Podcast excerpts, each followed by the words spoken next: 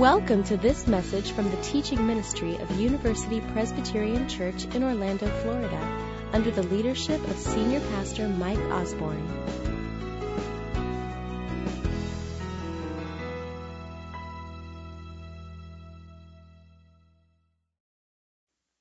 Good morning. My name is Jody Wallace. I've been at UPC since the spring of 2000, and I get to read the word with you today. We're looking in Exodus 20, verses 1 through 17, and that can be found on page 73 if you are looking at the Bibles uh, underneath the seats in front of you. So Exodus 20, verses 1 through 17. And God spoke all these words I am the Lord your God, who brought you up out of Egypt, out of the land of slavery. You shall have no other gods before me. You shall not make for yourself an idol in the form of anything in heaven above, or on earth beneath, or in the waters below. You shall not bow down to them or worship them, for I, the Lord your God, am a jealous God, punishing the children for the sin of the fathers to the third and fourth generations of those who hate me, but showing love to a thousand generations of those who love me and who keep my commandments. You shall not misuse the name of the Lord your God, for the Lord will not hold anyone guiltless who misuses his name. Remember the Sabbath day by keeping it holy. Six days you shall labor and do all your work, but the seventh day is a Sabbath to the Lord your God. On it you shall not do any work, neither you, nor your son or daughter, nor your manservant or maidservant, nor your animals, nor your alien within your gates. For in six days the Lord made the heavens and the earth, the sea and all that is in them. But he rested on the seventh day. Therefore the Lord blessed the Sabbath day and made it holy. Honor your father and your mother, so that you may live long in the land the Lord your God is giving you. You shall not murder. You shall not commit adultery. You shall not steal. You shall not bear or give false testimony against your neighbor. You shall not covet your neighbor's house. You shall not covet your neighbor's wife, or his manservant or maidservant, or his ox or donkey, or anything that belongs to your neighbor. The word of the Lord. Let's pray. Father, uh, we now look in your word. People all over the world on this day are feasting on your word. Would you fill us?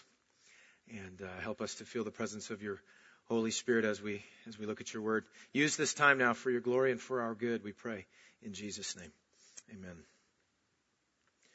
We're going to continue with a series, uh, the series on the Ten Commandments that we started several weeks ago. We've covered uh, the first commandment and the second commandment. This morning we're looking at the third commandment, not misusing the Lord's name or not taking the Lord's name in vain. And uh, as we've been moving through these and as we continue to move through the Ten Commandments, you know, hopefully we're being challenged and convicted and learning uh, how much God loves us through these commandments. And sometimes I think if you uh, if you if you think about it, you tend to want to know why on some commandments, and uh, and that's not a bad thing. Uh, it's okay to wonder why. In fact, lately, um, Noah, my son, he's three and a half, and he about six months ago entered the why phase. Parents, you with me on that one?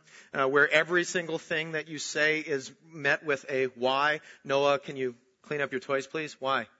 Noah, can you eat the rest of your chicken, please? Why?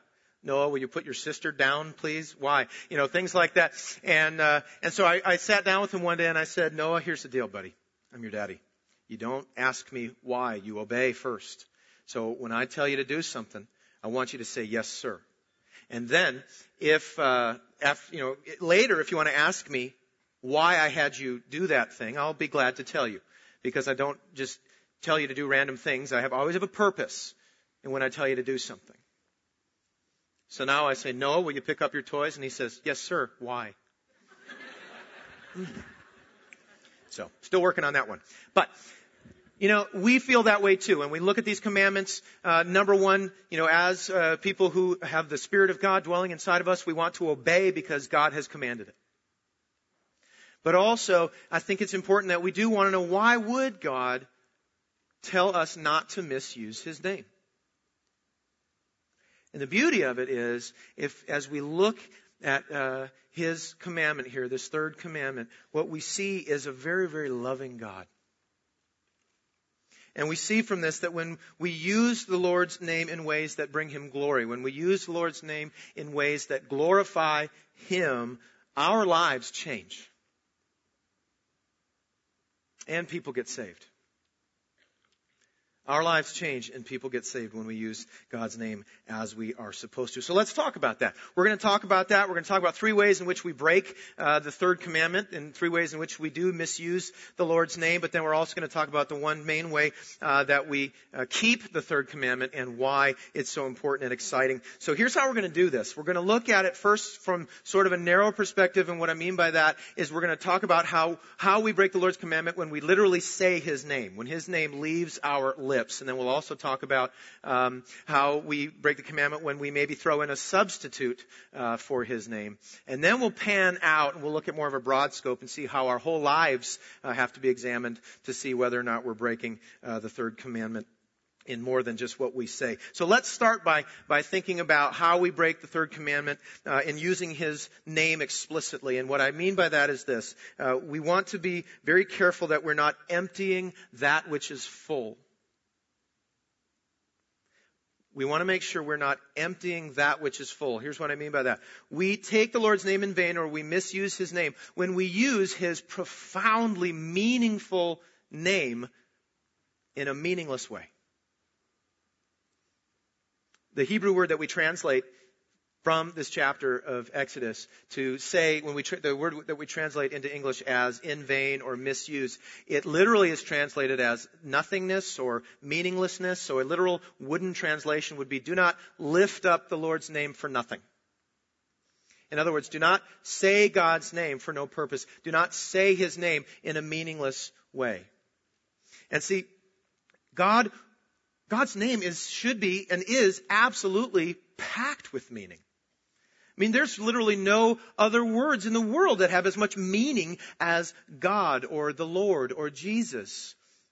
His name is absolutely filled with meaning, and He wants us, when we say His name or when we hear His name, to have all that He is behind that and with that. He wants us thinking about who He is and what He's done. He wants it so that when we say His name or hear His name, we have thoughts of His love, thoughts of His power, thoughts of His majesty, thoughts of His creativity, thoughts of His wisdom, thoughts of His mercy, thoughts of His justice, thoughts of His graciousness, thoughts of His, His generosity, thoughts of His choosing to send His one and only Son to live the life we can't live but should have and die the death we deserve to die but won't because of Him, because of Jesus. All of these things should come through. We should be thinking about these things. In fact, God wants it so that every time we hear or say His name, it compels us to worship on some level.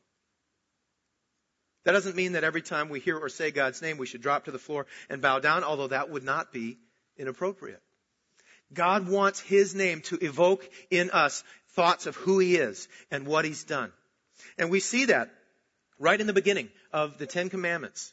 Look at the preface once again, the first couple verses. He says, I am the Lord your God who brought you out of the land of Egypt, out of the house of slavery. So in other words, what he's saying is, here's who I am. I'm the Lord. I'm God, creator, all powerful, all knowing, all loving, all these good things. That's who I am. Here's what I've done.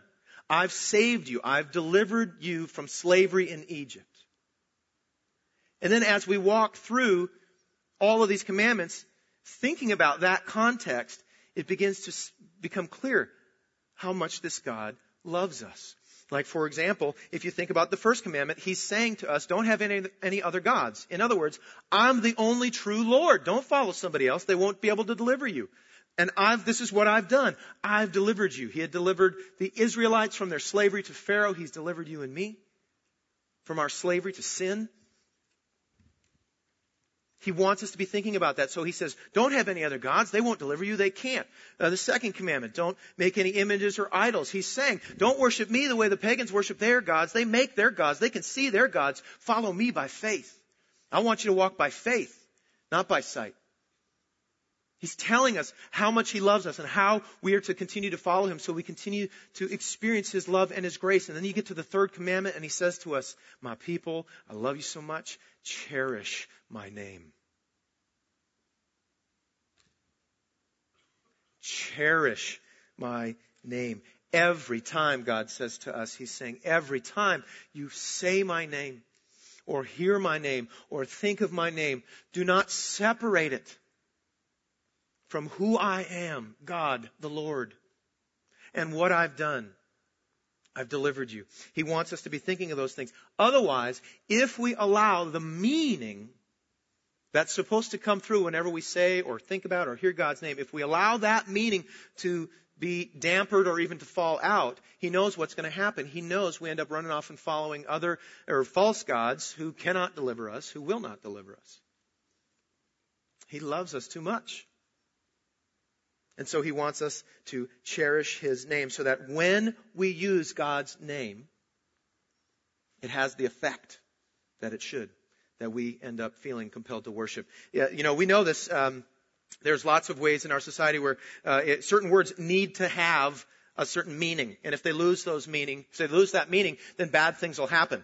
Some of you, I'm sure, are aware of the old children's story, uh, The Little Boy Who Cried Wolf. Okay, great little story people used to tell their children at night before they went to bed, tucking them in. Okay, little Johnny, let me tell you a story. Uh, there once was a little boy, and he was watching some sheep, and uh, he decided to play a joke, so he cries, wolf! And all the townspeople run out with their pitchforks and their weapons, and they're there, and they're ready to help, and they're saying, where's the wolf? And he's laughing, and they're like, okay, bummer. So they go back home. The next day, the next night, whatever, he's out there uh, watching the sheep again, and he cries out once again in a joking way. He's like, "Wolf!" And then all the townspeople run out again. They're ready to kill that wolf and help protect the sheep, but of course, no wolf. So they go back home, frustrated. And then the third day, the wolf shows up, and so the little boy says, "Wolf, wolf," and nobody comes. So he gets eaten. Good night. I mean, that, that's a, that's a, that was a children's story. What's wrong with us? You know what I'm saying? But think about that for a second. When the word wolf lost its effect, the effect that it was supposed to have was that people would feel an urgency to run and help. When the word wolf lost its effect, that little boy got eaten up. Now, you and I may not be eaten by a wolf if we use the Lord's name in vain, but um, we do get swallowed up by stuff. When we, when the meaning of God's name is not with us when we think about it and say it, we get swallowed up by our cares. We get swallowed up in our job. We get swallowed up with how good our kids are doing. We get swallowed up by all these things that are not to be our gods. They're not to be the things that we're trusting in or worshiping. And God loves us too much. Too much to let that happen. And so he tells us to cherish his name so that when we use it or when others use it, worship happens. So, you and I who follow the Lord Jesus Christ, God himself, you and I need to carefully examine how we use God's name. In what ways do we say God or Lord or Jesus? There are many names of God in Scripture that you may be aware of, but the ones we use the most are God and Lord and Jesus and things like that. And so, how are we using it? Now, uh, here's some examples, uh, some things which aren't in and of themselves bad, but are commonly used and definitely in a vain way, in a meaningless way. Oh my God. I swear to God, or I swear to Christ. God bless. Good Lord. Praise the Lord. Sweet Jesus. Or, of course, using any of the Lord's names as a curse word, which uh, some of us have done and, and uh, many of us hear on a regular basis in our culture. Now, I should say this. Uh, some of these, of course, uh, we can say. It's not these words in, them, in and of themselves. It's whether or not the meaning is attached. Like, for example, if you are praising God and you say, "Oh my God, you are amazing and glorious," that's good. He wants you to do that. Or uh, praise the Lord. If you are uh, thinking about how amazing God is and you say, "Praise the Lord," and you're li- literally thinking, "Praise the Lord," that's awesome. That's legit. But the problem is when we just utter some of these things and we don't really mean it. Like a lot of times, Some of us may be guilty of just saying, oh my God, and then some sort of sentence that doesn't really matter if you think about it. And we're not appealing to God when we say it. Um, or even some of you are like, what's wrong with God bless? What's wrong with praise the Lord? Well, I'm sorry I said it that way. But anyway, um, the reality is, here's what's wrong with that. If you are saying God bless to someone and you literally are appealing to God to bless that person, amen. Good for you.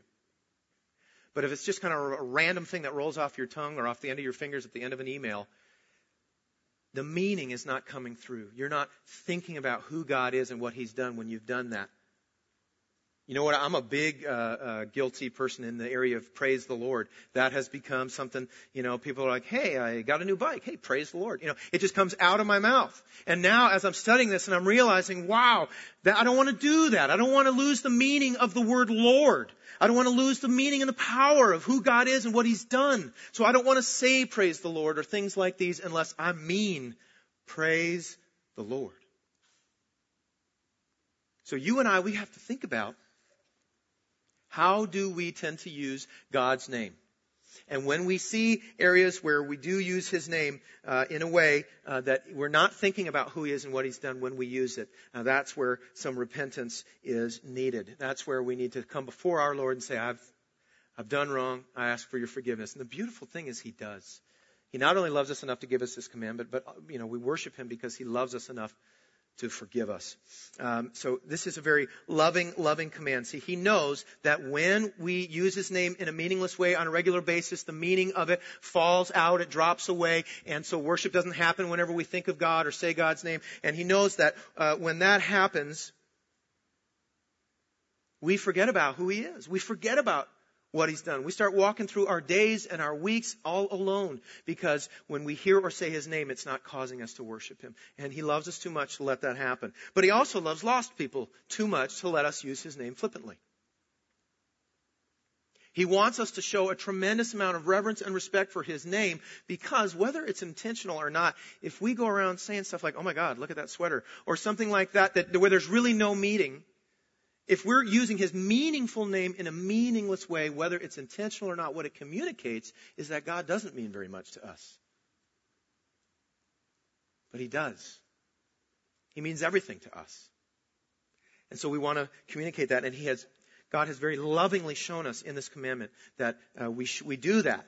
We are reminded of who he is and what he's done when we take his name the right way thinking about who he is and what he's done, and then also we are able to communicate to others how important he is. So, again, um, you know, some of us probably need to repent of using the Lord's name in this way and and uh, work on changing it. Uh, so that is um, uh, talking about uh, emptying what is full. We don't want to empty what is full. Here's the other way it happens: when we are filling something that's empty. This is yet another way uh, to take the Lord's name in vain. We take the Lord's name in vain or we misuse uh, the name of the Lord when we use meaningless words in a meaningful way. In other words, if we mean to say God, if that's what we really mean, but we throw in a substitute, let me tell you where I'm getting this from. In Matthew 23, Jesus is uh, rebuking uh, some Pharisees. Those were the self-righteous uh, religious people of the day, and he's rebuking them for a whole lot of things. And he's not gentle. He's very he's very harsh with them because he wanted them to see that they were trusting in themselves and not in him. And so he's rebuking them for several different practices. And one of the things that he attacks is the way they were swearing by things other than God, but meaning God. It had become a common practice for Pharisees to say things like, I swear by the temple, that, so on and so forth. Or, I swear by the heavens, that, whatever. And so Jesus comes to them and he says, listen. He said, when you guys swear by the temple, you're actually swearing by the one who fills the temple. And when you swear by the heavens, you're actually swearing by the one who sits on the throne in heaven. And he shows them that the substitute isn't right. And so even if their intention was to keep the third commandment by sort of attributing the meaning of God's name to some meaningless word or relatively meaningless word, that too is a failure to keep the third commandment. Now this is where I got lit up all over the place when I studied this this week. I say these things. Oh my gosh, OMG, which stands for oh my gosh in case you don't have the internet or something. Um, gosh darn it, gee whiz, jeepers creepers. I probably haven't said that in a long time, but anyway, uh, the reality is these are these are these things were come. People came up with these things in an effort to try to keep the third commandment. And what we see from Jesus in Matthew 23 is it doesn't cut it. And so I was thinking, wow, uh, wow. I say, oh my gosh, a lot. Now, here's the thing. Let me say this, because John Frame says it, and he's way smarter than me. Uh, John Frame is a theologian and teacher up at Reformed Theological Seminary, and he points out in his treatment of the Third Commandment that in, in our culture, particularly in some subcultures, uh, the phrase "Oh my gosh" literally is totally meaningless. Nobody means "Oh my God," but says oh my gosh, in, in some of these cultures, okay? And so if you are saying, I don't mean God when I say, oh my gosh, it's just some random uh, thing I throw out there, it has no meaning, uh, it's just like, you know, shucks or fiddlesticks or whatever um, to me, then hey, there's some gray area here. And we won't come, I'm not going to come down hard on that. You're going to have to kind of make a decision about the context within which you use it and whether or not you literally do mean God but say gosh. If you say, oh my God, but you don't mean God, that's done. We got to turn away from that and repent. If you say, oh my gosh, but mean God, that's done too. We need to turn away from that and repent. But, gray area, if you say, oh my gosh, and you mean nothing, um, perhaps, perhaps you're okay on that one. Personally, here's where I've decided to go. Um, feeling convicted and just wanting, seeing, seeing God's love for me in this commandment, um, uh, make, has made me realize I want to try to lose this stuff uh, oh my goodness is another one I say regularly. I'm a, I want to try to lose this stuff from my vocabulary. Um, I don't know exactly what I'm going to say, um, you know, but uh, you know, I'm thinking maybe like wow or uh, oh boy or something. I don't know. Well, who cares? The reality is that I don't care. Because it's so worth it to me to look a little foolish or silly or downright awkward if it means if it means that that will help me fight, fight, fight to preserve the meaning of God's name so that when I do say his name, who he is and what he's done comes through, at least in my heart. So in the gray area, you can work that out with the Holy Spirit. I'm not kidding about that. You need to spend time in prayer and think about what He would have you do, what God would have you do with this.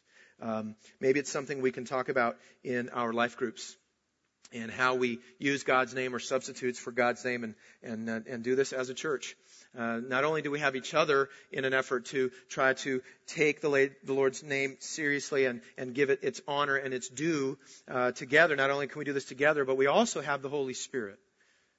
Listen, anytime any pastor or any person who preaches up here or in any church is telling you, here's something to do, it's not just a thing to try to check off. It's something for us to go to God and say, Will you make me more like Christ in this? Will you give me more of your Holy Spirit? Will you empower me to do this? Christianity is not a pull yourself up by your bootstraps. It's a humble yourself before a God who gives you power to obey. And He will. Uh, because he wants that for us. He wants us to be people who walk around and when we hear and say his name, worship happens. He wants that for us because He loves us so very much. So maybe you can talk about that in your life groups or other uh, groups of Christians that you spend time with, and, and we can work that out together. Uh, the third way now, let's zoom out. Okay, we've talked about how we use God's name explicitly, and then how we use substitutes for God's name. But now let's back out and look at how our whole lives uh, need to be uh, thought of here as well. Because the reality is, the third thing we don't want to do is allow our emptiness to shroud His fullness. It's not just emptying that which is full or filling that which is empty. We do not want to allow our emptiness to shroud his fullness. Here's what I mean by that. We take the Lord's name in vain every time we sin. Every sin. Because uh, everything we do reflects on the one whose name we bear. Think of Second Chronicles uh, 7:14, very popular verse, coffee cup verse, t-shirt verse, always mentioned at prayer meetings. It's a very well-known verse. But I want you to think about what is said in the first words there. Look at what he is telling us. He says, "If my people, that's you and me, who are called by my name." What an amazing privilege that we are called by His name. He's placed His name upon us. And this is so obvious when we think about it. We call ourselves what? Christians. We have Christ, God the Son, has placed His title, His name upon us. And the reality is, Anytime you're in a family or in a group or part of something and, and you do something wrong, the shame that you incur upon yourself goes across the board. You don't, if you don't believe me, you could ask anybody in the Sandusky family. Um, in case you're not aware of what I'm referring to there, Jerry Sandusky was a assistant football coach for Penn State. He very sadly and unfortunately committed some uh, monstrous crimes. He was uh, convicted of, of assaulting uh, at least 10 uh, boys, little boys, sexually. And so, you know, this is some terrible stuff, obviously. Well, think about his family. Think about how it is for his family now to in, get introduced to somebody and that last name comes out. And we bear the name of God. And while most of us hopefully have not done things as treacherous, although even those things are forgiven in Christ, uh, we do make mistakes. We sin. We treat each other poorly. We're uh, rude to people. We're unkind. We're stingy with our money. There's all sorts of ways that we can sin. And, and when we do that, it reflects back on the one who has made us and called us out of darkness and into his wonderful light. And so this is why, uh, as Christians, we need to recognize this. We can't stop sinning, okay, not till Jesus comes back and makes us perfect will we be able to stop sinning. But so what we do need to realize is repentance is an incredible way for us to keep the third commandment. Because once we've broken it, we're bringing shame upon the name of the one who's created us and called us. But when we repent, we're restoring God's good name. Repentance, public repentance for public sin has always been sort of a thing that's been done in the church. And when we mess up out there and people see it, we have got to come to our knees and say to people, I'm really sorry, I shouldn't have done that. That was wrong. God does not tell me to do that. In fact, He tells me not to do that. I wouldn't, you know, I did a bad thing here, but God doesn't do bad things. Don't let my shame go towards Him. Oh, you may not be able to trust me now because of what I did, but you can trust Him. He doesn't lie. He doesn't do that stuff. Repentance is this beautiful thing where we not only say, God, I blew it here and I want to turn away from that, but we're also saying to a world out there, don't look at me and what I've done and think that He's like that because He's not. He's perfect. And he forgives us for these things. So repentance is huge. That's why, you know, Martin Luther, a lot of you know that Martin Luther wrote the 95 Theses, just a couple complaints uh, he had uh, toward the Roman Catholic Church uh, several hundred years ago. And uh, he started these 95 Theses with one point. You know what that is? Uh, I didn't know either until I looked it up. But uh, here's, what, here's what he said. number one on the list he says when our Lord and Master Christ said to repent, he meant we should live lives of repentance. And so, one of the ways we can keep the third commandment is by living lives of repentance and owning our sin and saying, I can, I can deal with this. I can acknowledge that I sinned here. And the reason we can do that is because we know we're forgiven. That's what the gospel is. And then what that also does, restores God's good name before the people who need to know how good God is. Um, so if we want to honor God's name, we need to be a repentant people. Now, so those are the three ways that we tend to uh, break the third commandment. Let's talk about keeping the third commandment. And this is very interesting if you think about this, because uh, the truth of the matter is the third commandment is not, you shall not use my name, period. The third commandment is don't misuse my name. In other words, he's also saying to you and me, use my name. I want you to use my name. I want you to say my name, sing to my name, think of my name. He wants his name on our lips, coming out of our mouths, which is like amazing. This is shocking if you think about it. Here's what John Calvin thought of this. He says, It is true that we are not worthy under any circumstance to take the name of the Lord in our mouth, for we need to consider what the prophet Isaiah said in the sixth chapter. Lord, my lips are unclean, and I live in the midst of a people who are totally unclean. Seeing then that we possess only infection and filth in ourselves. Calvin's a little, little blunt there, sorry. Um, but seeing then that we only possess uh, infection and filth in ourselves, it is certain that we cannot make use of God's name except for the fact that God still wants us to use His name on the condition that we glorify Him. He wants it. He wants us to use His name. And think about this. We see in scripture a ton of ways. Here's just a little bit that I could fit on the screen. If we had bigger screens, we could go all day. Uh, uh, Psalm 29, ascribe to the Lord the glory due his name. Sing to the Lord of the glory of his name. Psalm 66. Blessed be his glorious name forever. Psalm 72. Bless the Lord, O my soul. O my soul. Worship his holy name. Psalm 103. Trust in the name of the Lord. Isaiah 50. Fear this glorious and awesome name. Deuteronomy 28. How awesome is that one? They're all awesome. Uh, everyone who calls on the name of the Lord will be saved. Joel 2, we see that obviously in Paul as well. And there is salvation under no one else. For there is no other name given among men by which we must be saved. In Acts chapter 4, God wants us to use his name. God wants us to use His name. When God was calling Paul to do evangelism, to go preach to the nations, He said, He will carry my name before the Gentiles. He wants us to use His name. And He wants us to use it in ways that invokes worship in us and shows the goodness of Him to the people who have not yet come to Christ. He wants us uh, to, to rightly use His name for two reasons. Because when we do, lives change and people get saved. You want to see this in scripture? It's beautiful. If you want, you can flip to Acts chapter 19, 11 through 20. I'm going to paraphrase it for us for the sake of time. This is amazing. Interesting story, kind of funny too.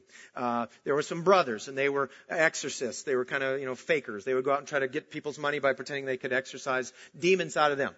They heard about the fact that Paul was going around exorcising demons by the power of Jesus' name. So they start going around saying, calling out demons, saying, uh, "We're we're calling you out in the name of Paul and Jesus and, and those guys." And they're trying to uh, basically trick people and and get people's money. And then what happens is they do this one demon, and they're trying to uh, work with this possessed guy, uh, and they're they're saying uh, Paul's name and Jesus' name, and the demon says this amazing thing. He goes, uh, "Jesus I know, and Paul I recognize, but who are you?" And then he leaps out of the possessed man and starts smacking him up and beats him up and they run away naked. Awkward, I know. But that's what happened, alright? That's what happened. They were using the Lord's name in vain. They were using it for their own gain or they were using it for some meaningless purpose.